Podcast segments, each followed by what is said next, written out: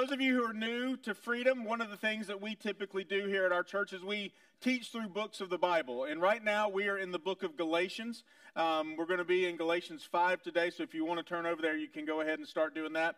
But the book of Galatians is really broken down into three separate parts. First, there's biography, then there's theology, and then practical application. Chapters one and two, Paul lays out his spiritual autobiography. He tells us about the fact that he is a genuine apostle of Jesus Christ. And then he talks about the fact that he is preaching the one true gospel that he had received from Jesus himself. Chapters three and four, Paul then begins to talk about theology. And he introduces us to two main aspects of what we believe as followers of Jesus Christ. The first is justification by faith. That you and I, as followers of Jesus, are saved by grace alone, through faith alone, in Christ alone. And then he, he talks about our adoption. The fact that we are adopted into God's family. And he shows us in chapters three and four that the Christian life is a movement from slavery into sonship. And then beginning in chapter five and continuing into chapter six, Paul begins to lay out some practical application. He says everything that we've learned so far, all the things that I've taught you, the fact that you are justified by faith, the fact that you are adopted into God's family, here's how it applies to your life.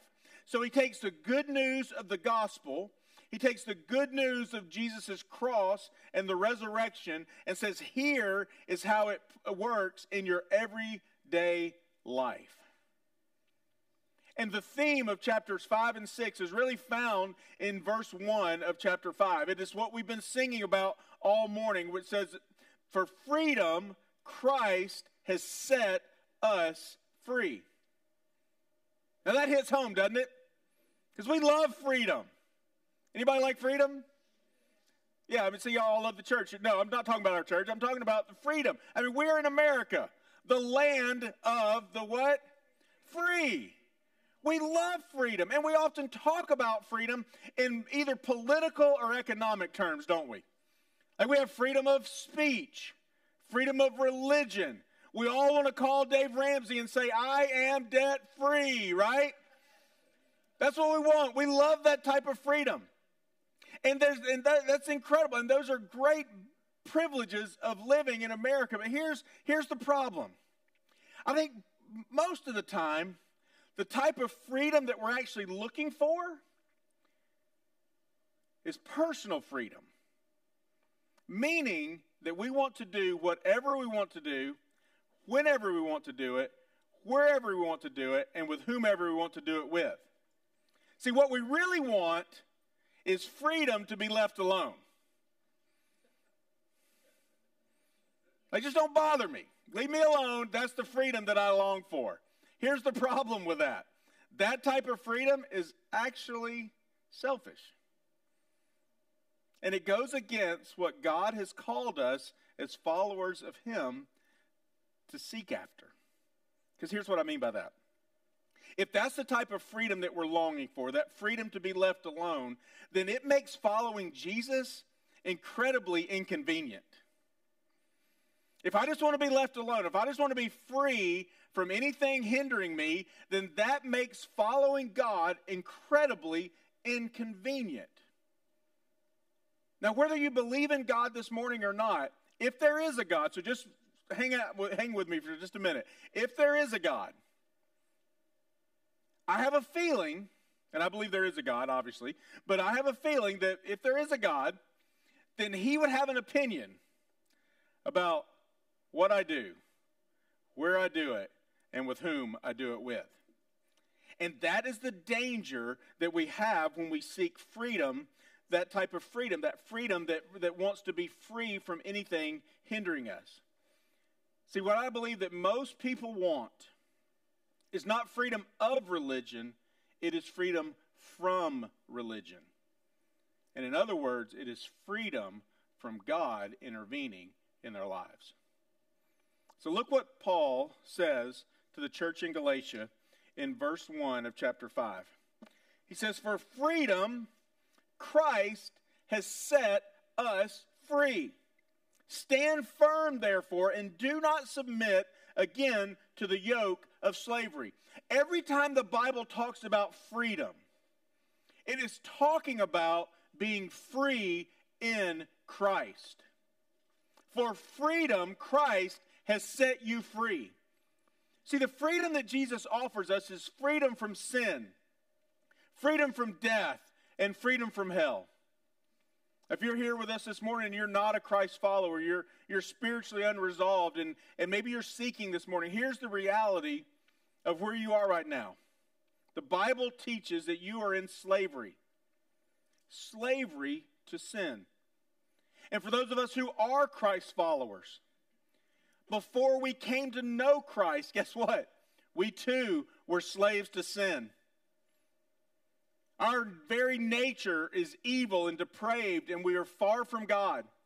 We're born that way, and, that, that, and that's, that's the reality of who we were and who we are before Christ.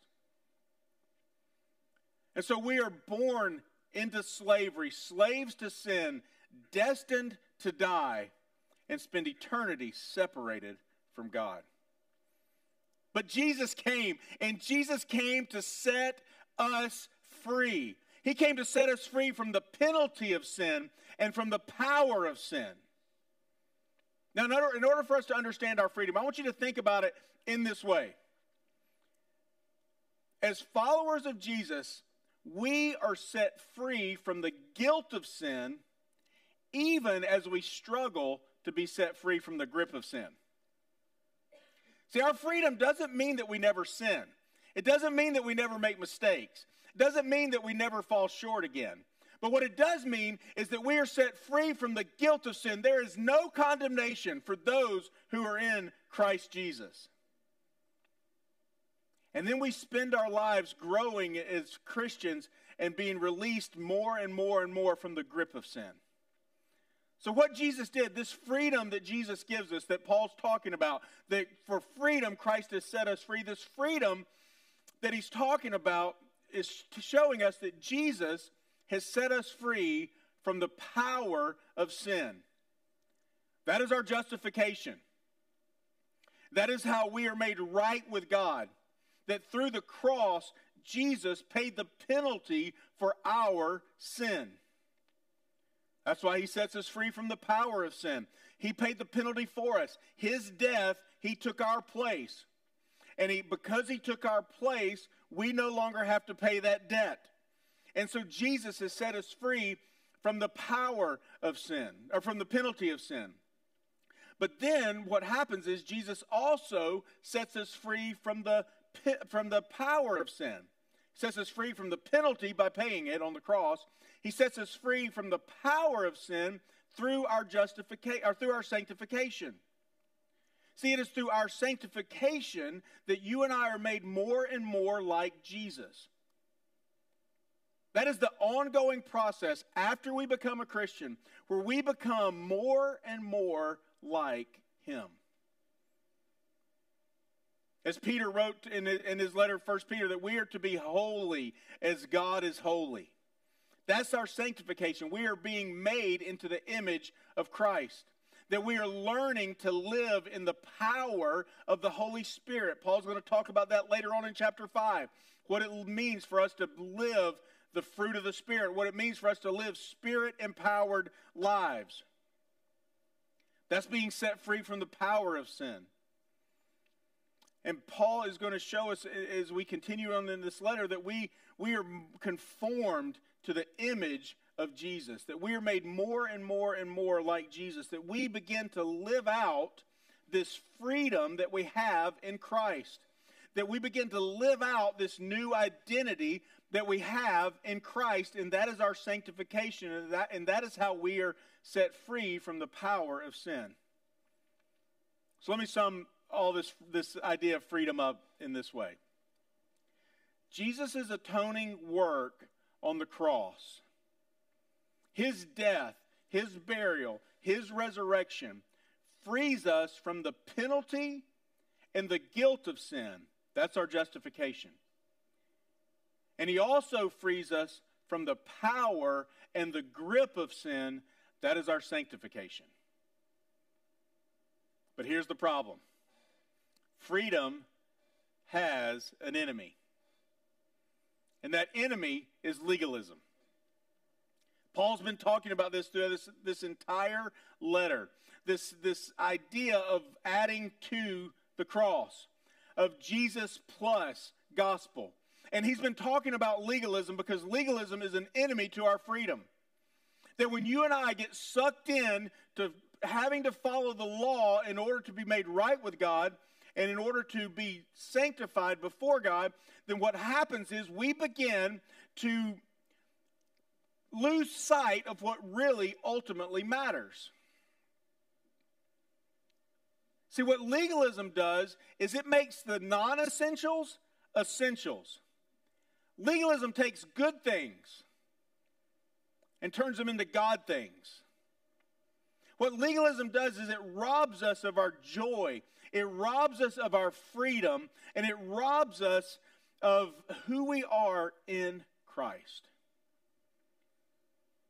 And we know from this letter that Paul wrote that this group of, of individuals from Jerusalem that are, that are called the Judaizers, they had infiltrated the church in Galatia.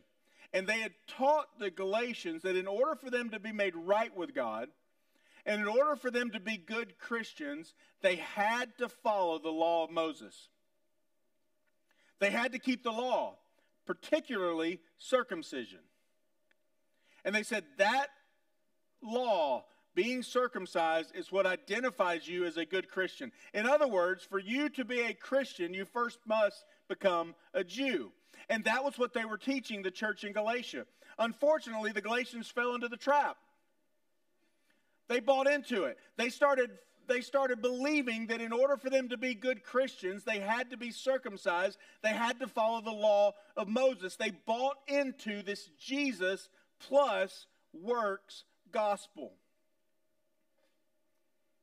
And so Paul, in this letter to the church in Galatia, has been exhorting them to reject the Jesus plus legalism and return to a life of grace. Listen to what he says beginning in verse two. Look, I, Paul, say to you, if you accept circumcision, Christ will be of no advantage to you. I testify again to every man who accepts circumcision that he is obligated to keep the whole law. You are severed from Christ, you who would be justified by the law. You have fallen away from grace. For through the Spirit, by faith, we ourselves eagerly wait for the hope of righteousness. For in Christ Jesus, neither circumcision nor uncircumcision counts for anything, but only faith working through love.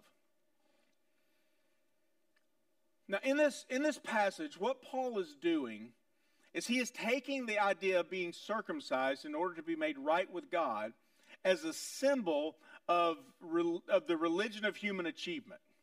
He's using it as a, as a way to show how we try to earn God's favor through our works. He's really giving us a picture of what a legalistic lifestyle looks like. Now, why was circumcision such a big issue for Paul? The reason that it was such a big issue for Paul because he knew that, that our understanding of justification by faith, adoption into God's family, and being transformed in the image of Christ was at stake. And here's what I mean. If circumcision became mandatory for all Christians, whether Jews or Gentiles, then get this, then our salvation, then our justification by faith, or our justification before God, would be based on our works and not upon God's grace. That's why this is such an issue for Paul. Because he's saying, listen, if you don't get this right, if we don't get this right, then we're going to live our lives as if there is something that we can do to justify ourselves before a holy God. And so Paul is, that's why he's so adamant about it. Because you and I are either justified before God by what we do ourselves or exclusively by what Christ has done on the cross for us. That's why Paul is pounding this and pounding this and pounding this. He's like, listen, if we don't get it, church, if we don't understand it, then we're going to spend our lives spinning our wheels trying to earn God's favor, as opposed to placing our faith in what he's already done for us. So for Paul, circumcision was a way of saying that what Jesus did on the cross was not enough. That, that maybe perhaps I need to help Jesus out a little bit and let me be circumcised in order to be made right with God. Now, the reality is, is we don't view circumcision that way anymore, right? I mean, none of us are going, well, you need to be circumcised in order to be saved.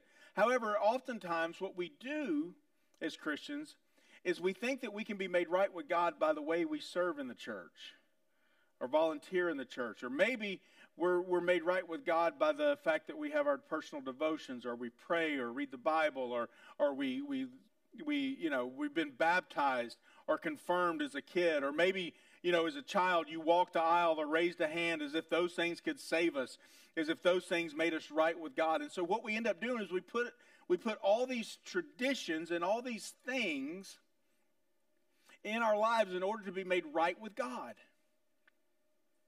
And Paul's saying, no, no, no, the reason that you and I are made right with God is simply because of the work of Jesus on the cross.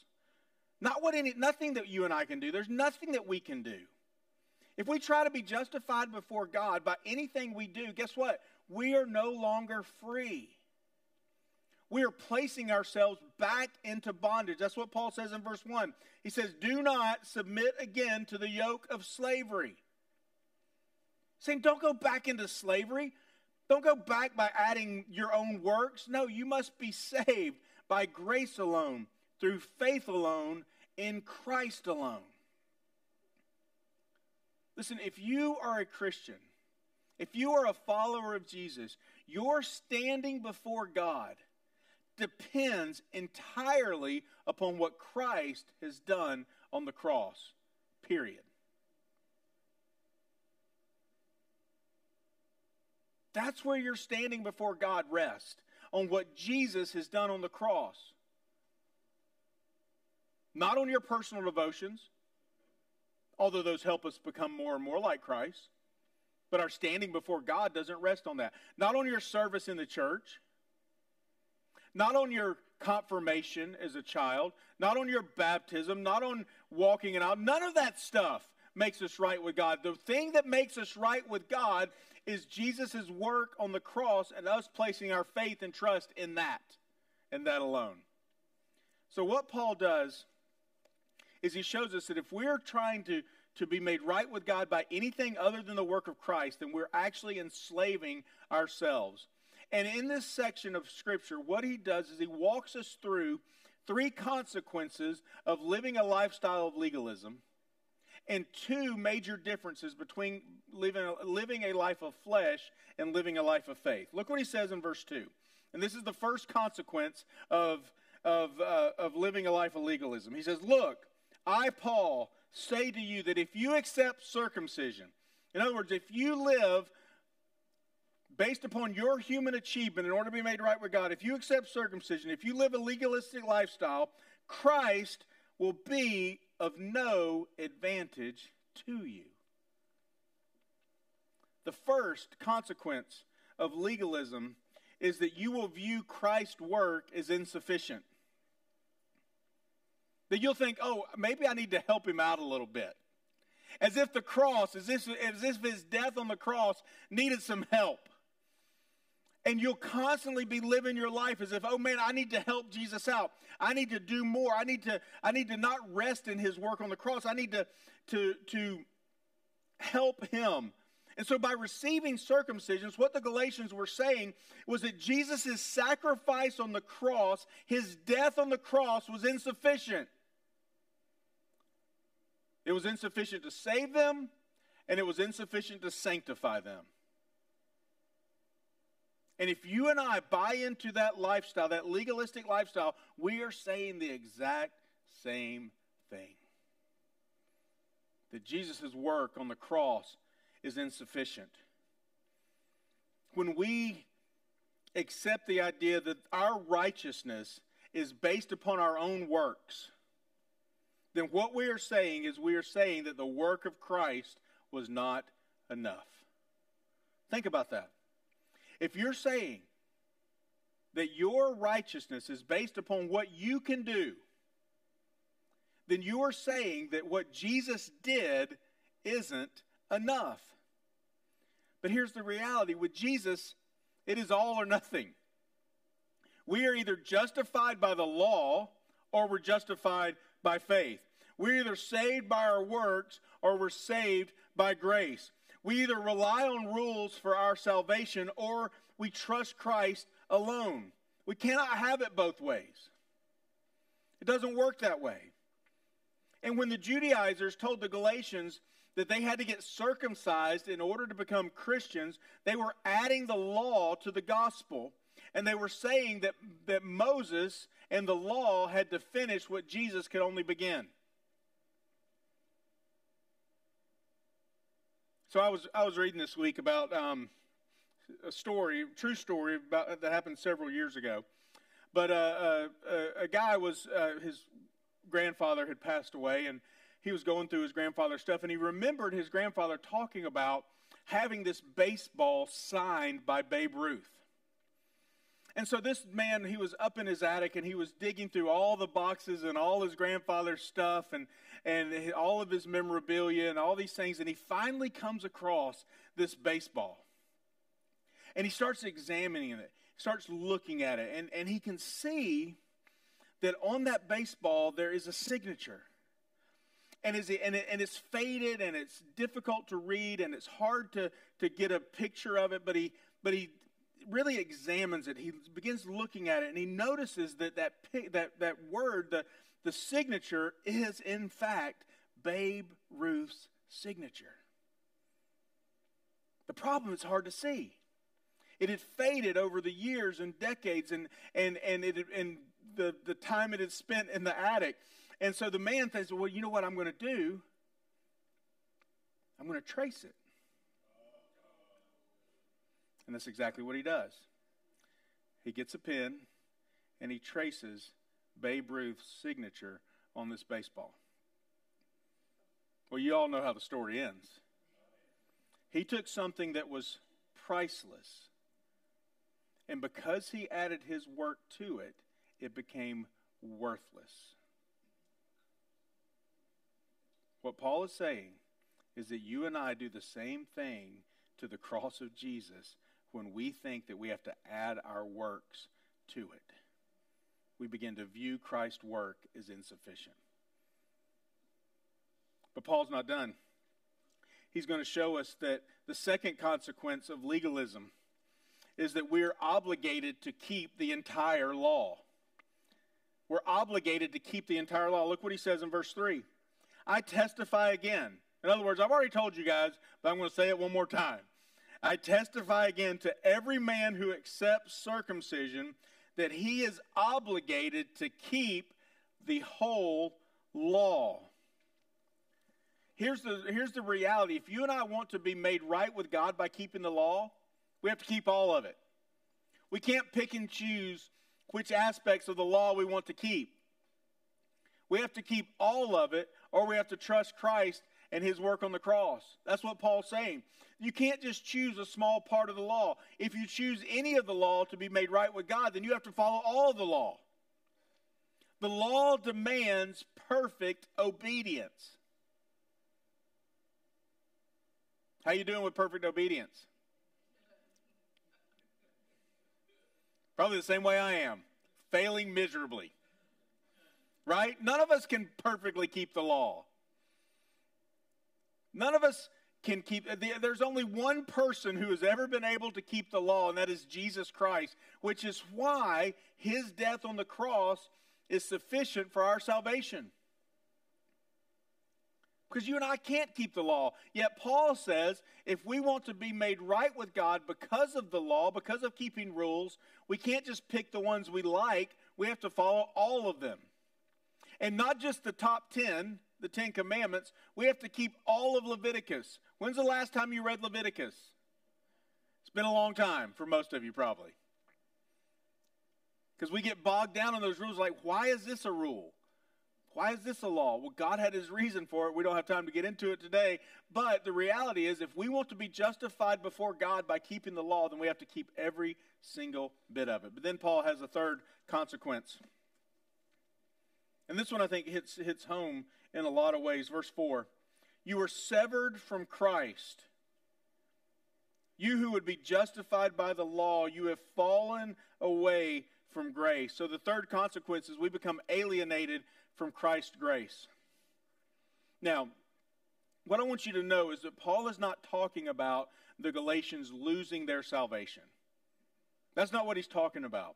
He's talking about two vastly different ways that you and I live our lives.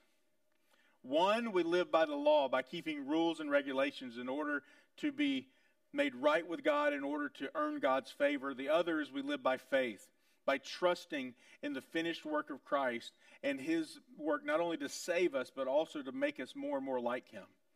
And so Paul, in this text, he's, he's, not, he's not discussing their, and saying they're going to lose their salvation, but what he is saying is, and here's the underlying principle that he's saying, that if you and I try to justify ourselves before God, if you and I try to be made right with God on the basis of our own works, then Jesus becomes a stranger to us. Not in the sense that we lose our salvation, but we lose access to his grace. And what ends up happening, and you guys have seen this, I know, that those who follow a legalistic lifestyle are the most ungracious people you've ever met. Have you noticed that? Like anyone who's, who's, who says you have to follow these rules to be made right with God, they're the most unhappy, ungracious people. Why? Because they can't offer grace to anyone because they've lost access to the grace that Jesus has already given them. They have alienated themselves from Christ, as Paul says. They've fallen away from grace. What that means, if you and I have fallen away from grace, that means that we're living according to the flesh. That means we're living in our own power. We're living based upon our own abilities, rather than living by grace through faith in the power of the Holy Spirit.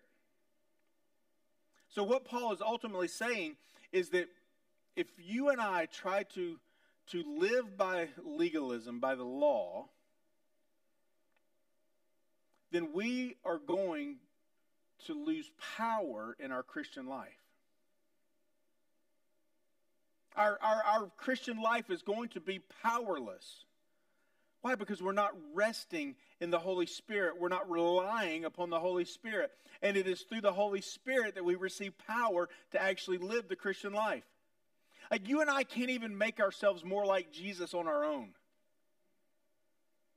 We need the Holy Spirit dwelling and thriving within us in order for us to actually become more and more like Jesus.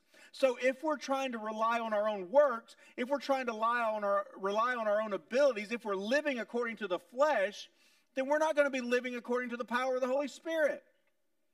And our Christian life is going to end up being powerless.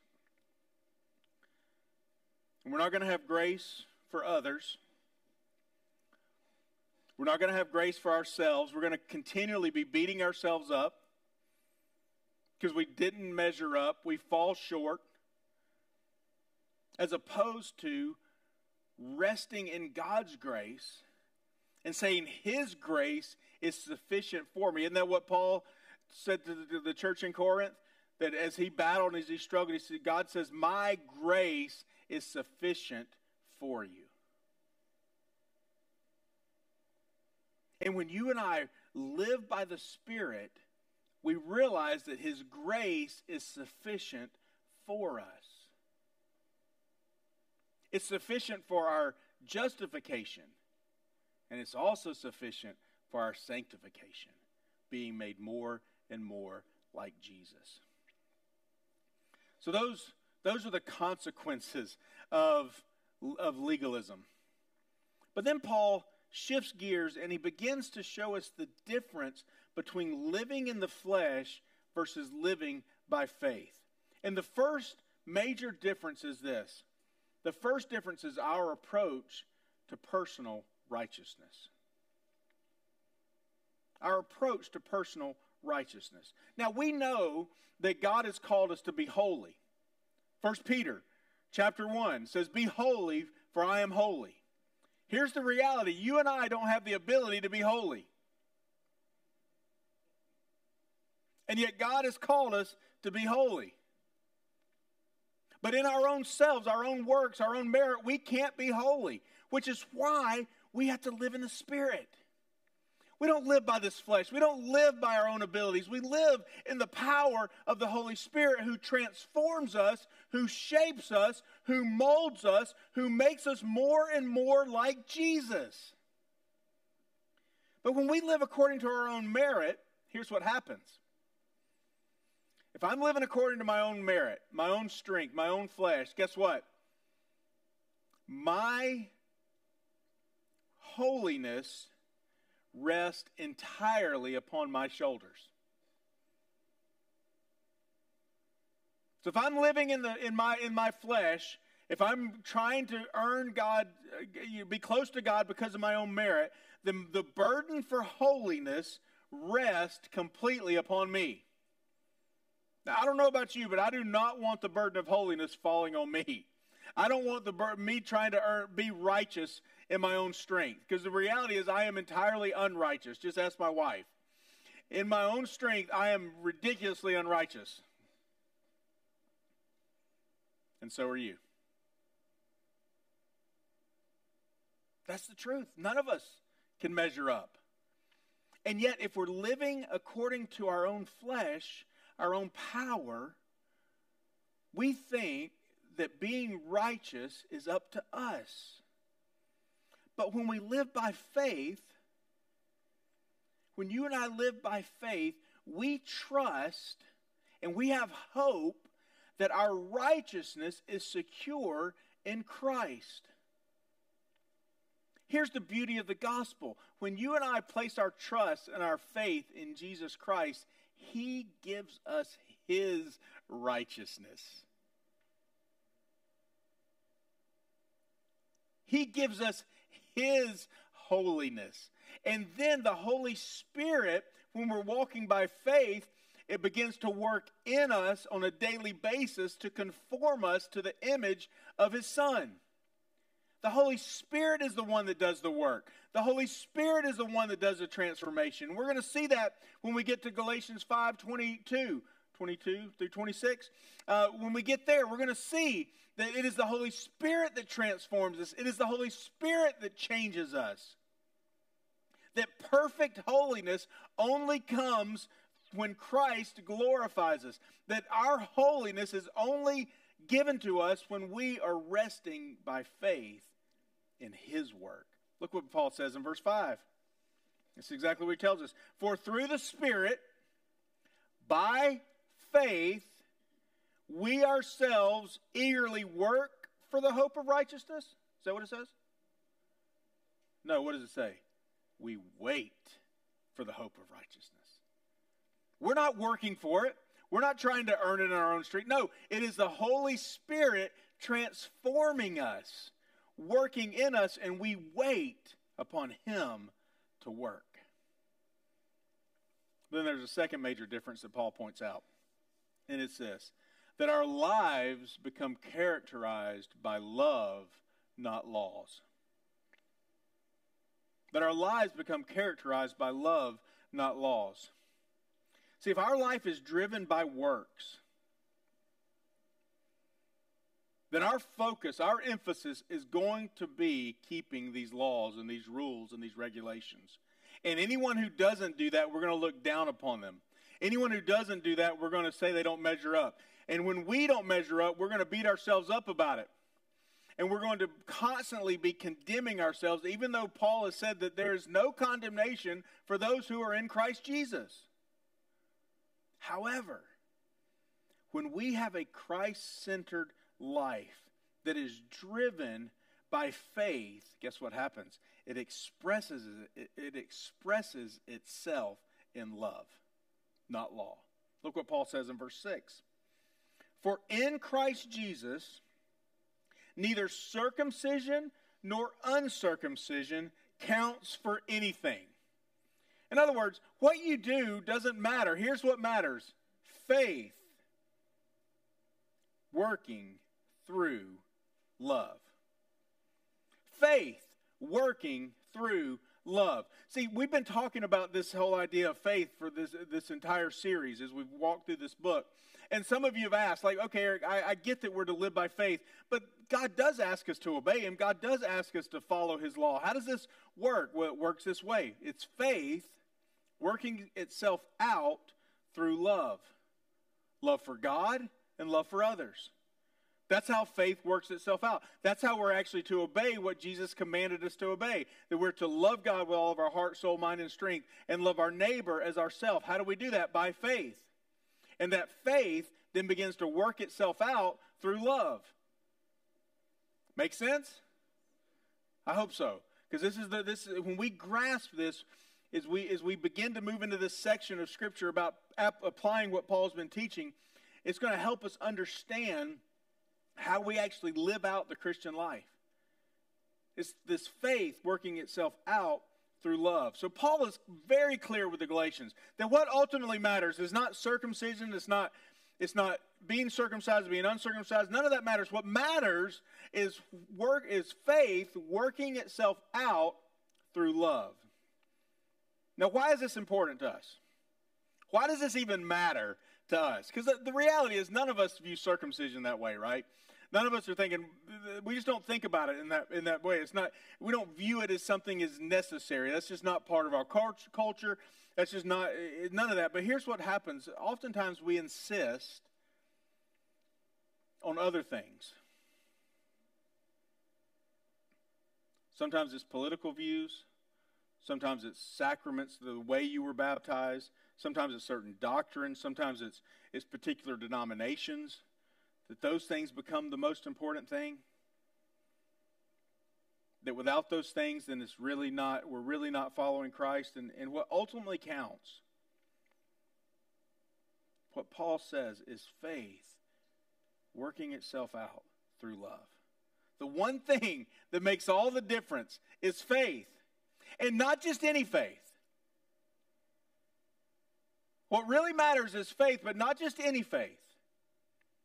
Paul is saying that the faith that ultimately matters is a faith in Jesus that so transforms us that it enables us and empowers us to love God and to love others.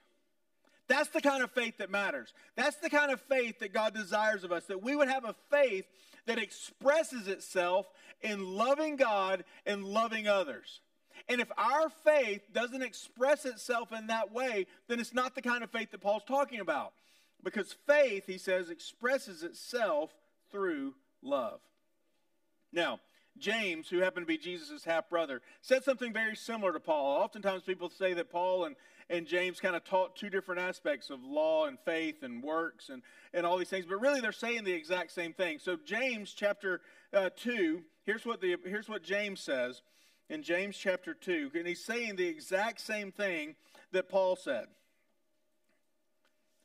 He says, what good is it? What good is it, my brothers, if someone says that he has faith but does not have works? Can that faith save him? So again, James is talking about faith and works. He's just coming at it from, he's saying the same thing, coming at it from a different angle. Can that faith save him? If a brother or sister is poorly clothed and lacking in daily food, and one of you says to them, go in peace, be warmed and filled, without giving them the things needed for the body, what good is that? What good is it to say, oh man, I'll pray for you, even though I've got a sandwich here? Paul's saying, James is saying, what good is that? You say you have faith, but you're not following it up with love. And he goes on to say, so also faith by itself, if it does not have works, is what? Dead. Dead. But someone will say, well, you have faith, and I have works. And then James says, show me your faith, or sh- show me your faith apart from your works, and I will show you my faith by my works. What is he saying? The exact same thing that Paul said in Galatians five, that faith works itself through love. That's the kind of faith that we're to have. A faith that works itself genuinely through love. Authentic faith, true faith, is always a working faith. It is always an expressive faith. And genuine faith expresses itself through love for God and a love for others. That's what Paul and that's what James are both saying to us. That real faith will express itself through works, not the other way around. And that's important for us to grasp and to understand. And the only way, church, the only way that we are truly going to be free. Remember, this whole theme that we've been talking about is freedom in Christ. And the only way that you and I can be set free is when we have a faith. When we have a faith in God that so transforms our lives that it begins to express itself. It begins to show itself. It begins to manifest itself in a love for God and a love for others. And when that happens, our lives begin to be transformed. And we begin to become more holy, more like Christ, and we are truly set free. We're going to keep talking about this over the next several weeks as Paul begins to peel back layers of what it means for you and I to be, to live out this Christian life, to live out our faith. But here's what I want to end with, that the faith, the faith that produces both a love for God and a love for others, what Paul says in this text, that kind of faith is the only faith that matters. Heavenly Father, we're grateful so for your mercy and grace. Because the reality is that if we had to work this up on our own, if we had to conjure up this kind of faith, we, we can't do it. But it is only your Spirit working in us that enables us and empowers us to love God and love others, to have our faith express itself through love. And so, Father, I pray for anyone this morning that that is not a Christ follower, that they would see how much you love them, that, that your work on the cross is sufficient for their salvation. And today, they would begin their journey of faith by placing their trust in you. And for those of us who are Christ followers, Lord, I pray that you would help us to have that kind of faith. Through the power of your Holy Spirit, that we would have a faith that expresses itself, that manifests itself, that shows itself through a love for you and a love for others. And as James, and as James talked about, that we would show our faith by our works. Not resting and relying on our works, but showing the faith that we have in you by our works, those works of loving you and loving others expressed because of our faith. And so, Father, we trust you today. We rest in you today, realizing that there is absolutely nothing that we can do to justify ourselves before you or to sanctify ourselves and make ourselves more like Jesus. But it is entirely upon your work that we want to place our faith and our trust in what you have done and what you are continuing to do in our lives as you make us more like Jesus. And we pray this in his powerful name. Amen.